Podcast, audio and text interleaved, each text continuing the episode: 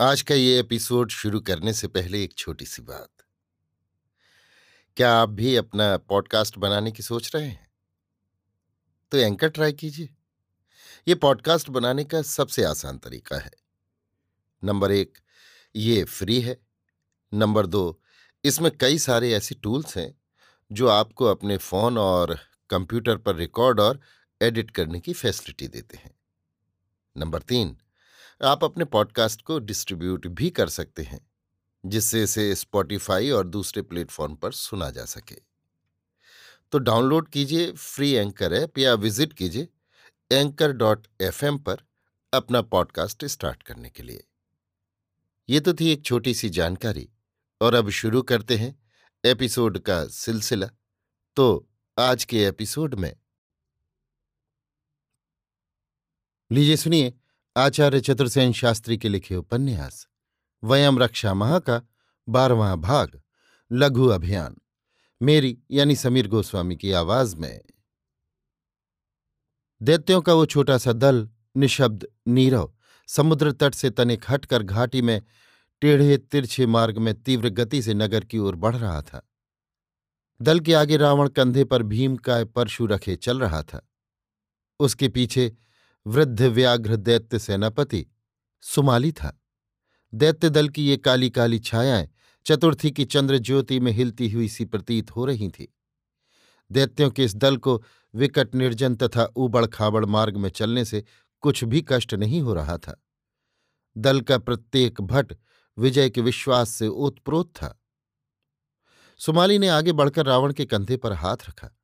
रावण ने तनिक कान पीछे झुकाकर कहा कुछ और आदेश है मातामह नहीं पुत्र, सब पूर्व नियोजित है।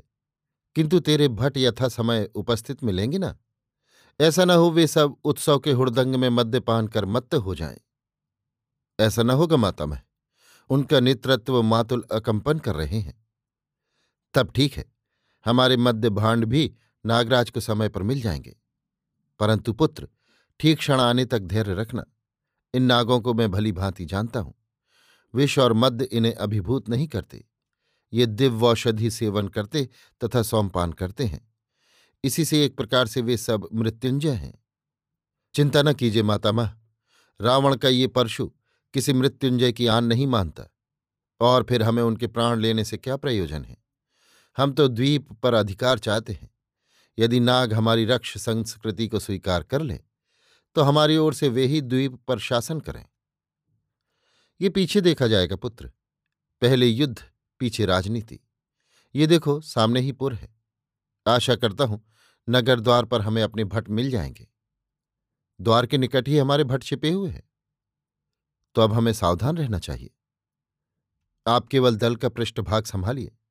मैं सब निपट लूँगा। नगर में हमारे मित्र बहुत हैं। राजसभा में भी हमारे मित्र हैं। सब दैत्य असुर दाना और राक्षस तो अपने मित्र हैं ही। यक्ष देव और गंधर्व भी विरोध न करेंगे। फिर नर नाग ही रहे, सो उनका बल ही क्या? ठीक है, पर पुत्र, शत्रु को कभी लघु न गिनना, सावधान रहना। उत्तर में रावण ने वृद्ध नाना का हाथ कसकर पकड़, तनिक मुस्कुरा दिया। दैत्य आश्वस्त हो गया। कुछ ठहर कर रावण ने हंसकर कहा मातामह आप तो नागपति के पिता के मित्र हैं। वज्रनाभ आपका तो स्वागत ही करेगा। नहीं तो क्या? और जब मैं उससे कहूँगा कि ये दिक्पति धनेश कुबेर का अनुज दशानन रावण है तो वो ससंभ्रम तुझे अभ्युत्थान देगा। स्वस्ति तो हमारे सर्वोपरि अस्त्र ये मध्यभांड है। ये रत्नमणि भी अस्त्र ही समझ पुत्र जब हम ये सब स्वर्ण, रत्नमणि और मध्य भांड उसे मैत्री भाव से भेंट करेंगे तो आनंद से उन्मत्त होकर वो हमारी ही लाई हुई सुरा का सब सचिव सहित पान करेगा। इन नागों को हमारी मसालेदार मद्य बहुत प्रिय है और मेरी बनाई हुई सुवासित मद्य जो एक बार पी लेगा, उसे भूलेगा नहीं, वो असंयत हो जाएगा। बस, हम जो ही उन सबको मदमत्त और असावधान देखेंगे, अपने शेष कार्य संपूर्ण कर लेंगे। इससे उत्तम युक्ति क्या हो सकती है, मातामह? परंतु आप क्या नागपति वज्रनाभ को पहचानते हैं? ना, उसका पिता मेरा कृपा पात्र तथा मित्र था। उसने एक बार असुरों के विरुद्ध सम्मुख युद्ध में मेरी सहायता की थी। वज्रनाभ ये जानता है और हमें मित्रभाव से आया जान, हमारा सत्कार करेगा। तो हम उसे जय करके मित्र ही बना लेंगे माता मैं जैसा संयोग होगा। वध भी करना पड़ सकता है। देख, ये सम्मुख ही तो नगर द्वार है। अब सब कोई सावधान हो जाओ। मैं आगे चलकर द्वार खुलवाता हूँ। वृद्ध असुर आगे बढ़ा। अवरुद्ध द्वार पर आकर उसने पुकारा, द्वारम देही द्वारम देही। द्वारपाल ने गोखे से सिर निकालकर कहा, कौन हो तुम? नागराज के सम्माननीय अतिथि हैं, क्या तू नहीं जानता? आज नागराज हमारी अभ्यर्थना करेगा। बोल, तुझे आदेश मिला है? आदेश नहीं मिला है। चिन्ह चिन्ह भी देख ले। बूढ़ी दैत्य ने बगल से एक नरसिंगा निकालकर ज़ोर से फूंका। इधर उधर छिपे बहुत से दैत्यों ने आकर उस सुभट का सिर काट लिया और द्वार खोल दिया। सभी दैत्य नगर में घुस गए।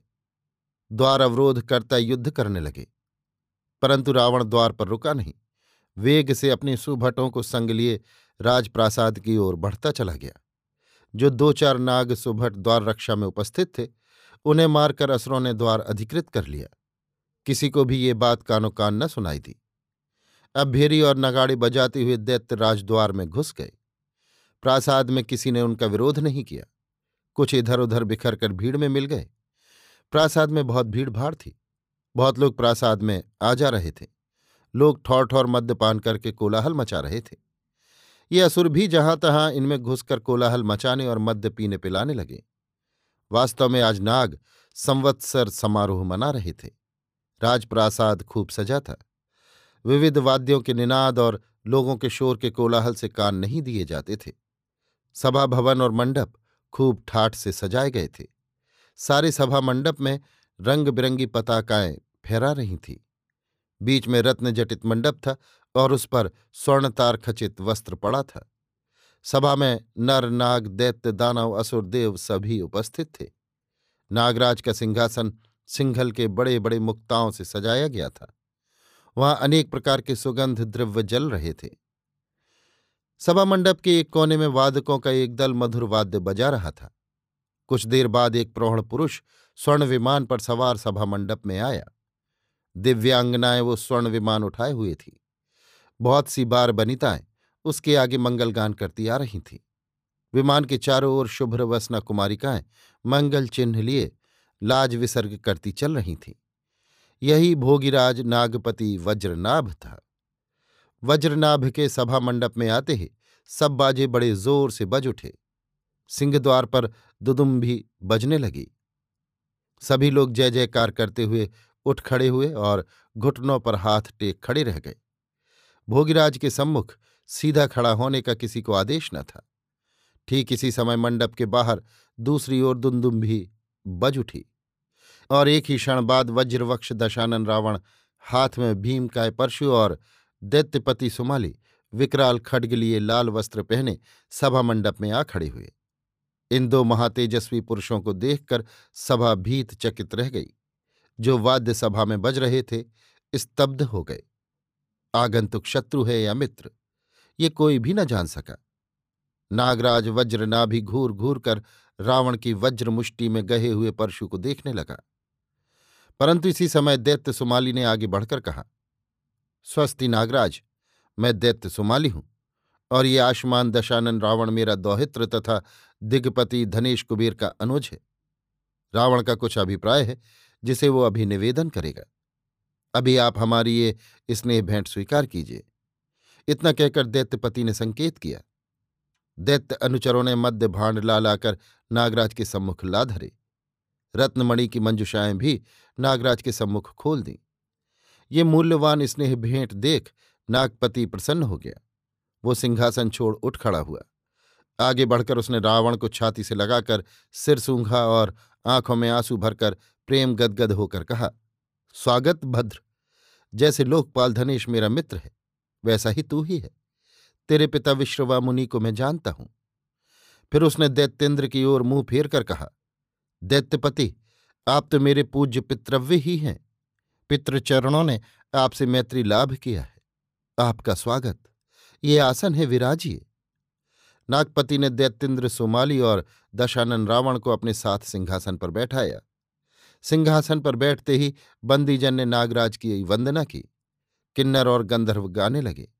अप्सराएँ नृत्य करने लगीं। इसके बाद नागराज के आदेश से मद्यपान चला। मरकत के पात्रों में मद्य भर भर कर नागों ने अतिथियों के हाथ में दिए। मद्य पीकर दैत्य संप्रहर्षित हुए। अवसर पाकर सुमाली ने दैत्यों को संकेत किया। दैत्यों ने मध्य भांडों से मध्य उड़ेल उड़ेल कर नागों को पिलाना आरंभ कर दिया। नागराज ने हंसकर सुमाली दैत्य के हाथ से सुवासित मद्य लेकर पिया। धीरे धीरे पान में संयत भाव लोप होने लगा, तथा मद्य भी नागों के मस्तिष्क में पहुंचकर ऊधम मचाने लगा। इसी समय बाजे ज़ोर ज़ोर से बज उठे। नृत्यांगनाओं ने भाव नृत्य आरंभ किया। प्रत्येक नृत्यांगना हाथ जोड़ दोनों हाथों के अंगूठे नाक से लगाकर प्रथम नागराज को और फिर उसके मान अतिथियों को प्रणाम करती, तब नृत्य करती। अनेक प्रकार के सज्जा नृत्य, बिलास नृत्य और भाव नृत्य होते रहे। फिर भंगिमा नृत्य होने लगे। प्रत्येक नृत्य नाटक में गायक और वादक के साथ कहानी भी चलती थी। इसके बाद युद्धाभिनय हुआ। देवासुर संग्राम की भूमिका चलने लगी। धीरोदात्त पात्र अभिनय करने लगे। मद्यपान धूमधाम से चल रहा था। नागराज आनंद तिरेक से बहुत सा मद्य पी चुके थे। दैत्य उन्हें ढाल ढाल कर और भी मद्य देते जा रहे थे। सुमाली उन्हें बढ़ावा दे रहा था। अकस्मात बाहर बहुत सा गोलमाल सुनाई दिया और सावधान होने से प्रथम ही चारों ओर से दैत्य सुभट, भारी भारी खड्ग, परशु, त्रिशूल, शूल, मुदगर लिए सभा मंडप में घुस आए और लगे मारकाट करने। देखते ही देखते नागों का विध्वंस होने लगा। चारों ओर कोलाहल मच गया। नागराज ने विस्मित होकर रावण की ओर देखकर कहा, पुत्र, ये क्या? रावण ने अपना परशु उठाया। वो उछलकर सिंहासन पर खड़ा हो गया। हवा में उसने चारों ओर परशु हिलाकर जलद गंभीर स्वर में गर्ज कर कहा वयम रक्षामह फिर उसने हवा में परशु हिलाया। संकेत से उसने दैत्यों को रोका। क्षण भर को मारकाट रुक गई। परंतु दैत्येंद्र सुमाली अपना विकराल खड्ग नागराज के सिर पर तान कर खड़ा हो गया। रावण ने कहा, सब कोई सुने, आज से ये बाली द्वीप रक्ष संस्कृति के अधीन हुआ। हम राक्षस इसके अधीश्वर हुए। जो कोई हमसे सहमत है, उसे अभय। जो कोई सहमत नहीं है, उसका इसी क्षण श्रच्छेद होगा। पहले तुम, नागराज, अपना मंतव्य प्रकट करो। यदि तुम हमारी रक्ष संस्कृति स्वीकार करते हो तो हमारी ओर से इस द्वीप के स्वामी तुम ही हो। किंतु पुत्र, ये कैसा अत्याचार है? ये तो विश्वासघात है। इस प्रकार की बातें मित्रता विरोधनी है, नागराज। जहाँ समान बल नहीं होता वहाँ ये युक्ति युद्ध ही श्रेयस्कर है। ऐसा नीति का वचन है। कहो तुम, क्या तुम्हें रक्ष संस्कृति स्वीकार है? क्रोध अभिभूत होकर नागराज ने हाथ झटक कर कहा, नहीं। और उसी क्षण वज्रपात की भांति रावण का कुठार नागराज के कंठ पर पड़ा। उसका सिर कटकर दूर जा पड़ा। सज्जित सिंहासन खून से लाल हो गया। इसके साथ ही सब दैत्य नागों पर पिल पड़े। ना जाने कहाँ से दैत्यों के दल बादल जैसे भूमि फाड़ कर निकल निकल कर आने लगे। कुछ क्षणों में ही नागों का सफाया हो गया। बचे हुए नाग गंधर्व यक्षों ने रावण की अधीनता स्वीकार कर ली।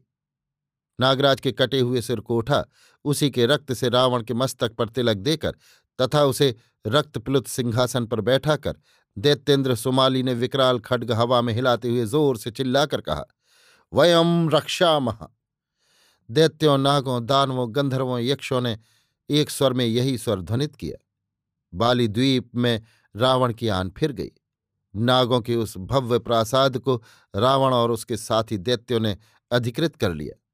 अंतपुर पर अपने पहरे बैठा दिए। इस समय तीन पहर रात व्यतीत हुई थी। अभी आप सुन रहे थे आचार्य चतुर्सेन शास्त्री के लिखे उपन्यास, वयम रक्षा महा का बारहवां भाग। लघु अभियान मेरी यानी समीर गोस्वामी की आवाज़ में।